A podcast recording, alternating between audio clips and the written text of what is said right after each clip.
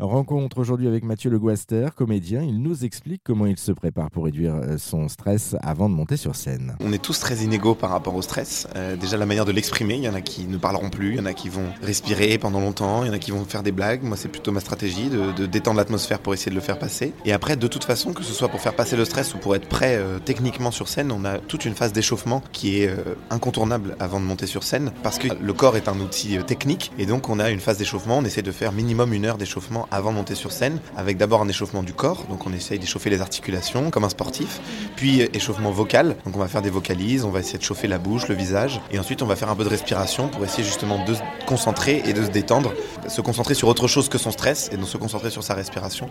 Donc respiration, euh, diction, voix et le corps. Donc c'est là-dessus que tu travailles vraiment, et une fois que tu arrives sur scène en fait, euh, et que tu te dis là j'ai plus d'échappatoire, faut que j'y aille, est-ce que le, stress monte d'un seul coup, tu le canalises aussi ou euh? Non, normalement il est, le pic de stress c'est quand on est derrière, les, derrière le rideau et que c'est à nous de rentrer.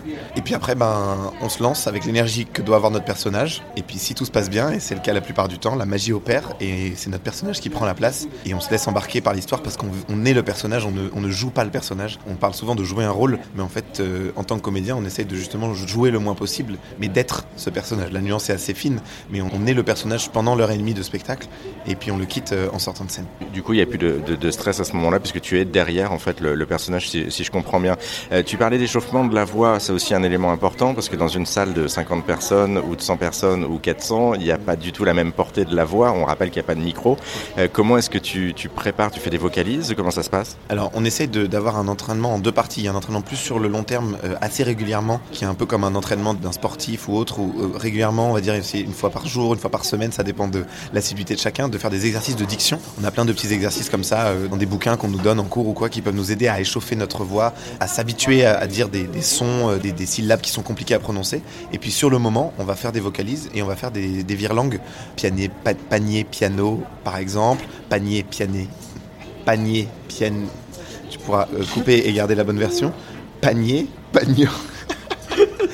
panier, Papier, panier, piano. Papier. Merci Jérôme pour ton soutien. Papier, panier, piano. C'est juste que j'avais oublié un mot, donc forcément, tu vois, ça ne sortait pas. Par exemple. Euh, donc voilà, donc des exercices comme ça où on va essayer de garder la même syllabe euh, à plein de moments. Et donc on a plein, on en a une quinzaine, une vingtaine, avec plein de syllabes différentes. Et normalement, le résultat est plus probant que ce que je viens de faire là. Papier, panier, piano. Alors comment on devient comédien? Alors déjà, on décide parce qu'il n'y a personne qui nous attend. Ça, c'est ce qu'on nous dit toujours. Et, euh, et c'est pas un métier où on a un diplôme euh, avec c'est bon, tu es comédien ou c'est bon, tu n'es pas comédien. Personne va nous donner cette accréditation. Euh, c'est en jouant qu'on va se, vraiment devenir comédien, en pratiquant le métier, en étant dans des projets. D'abord, des projets qui vont peut-être pas nous permettre de, nous rémunérer, mais peut-être aussi ensuite de plus gros projets, passer des castings, des auditions. Donc c'est d'abord une décision personnelle. Moi, je faisais du théâtre depuis plusieurs années, d'abord en amateur il y a très longtemps. J'ai repris au sein des cours Le Foyer d'abord pendant deux ans en amateur. Et puis le petit bonhomme de chemin euh, qui s'est fait à l'intérieur en disant mais vraiment j'aime bien ça, je vais peut-être essayer d'en faire plus, discuter avec des professeurs, avec des professionnels et se dire bah là voilà, je décide j'y vais et je me lance. Et après on se donne les moyens en se formant d'abord, j'ai fait une, un an et demi de, cours professionnels et puis en s'intégrant dans des projets, j'ai eu la chance d'être choisi par deux metteurs en scène pour jouer dans, ces deux pièces.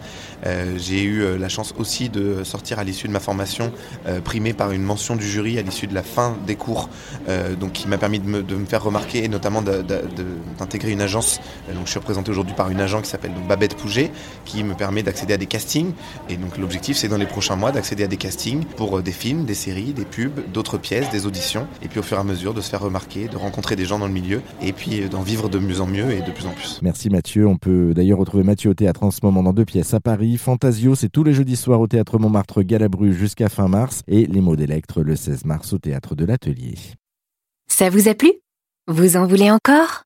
Il y a en ce moment des milliers de podcasts 100% positifs qui vous attendent sur l'application AirZen.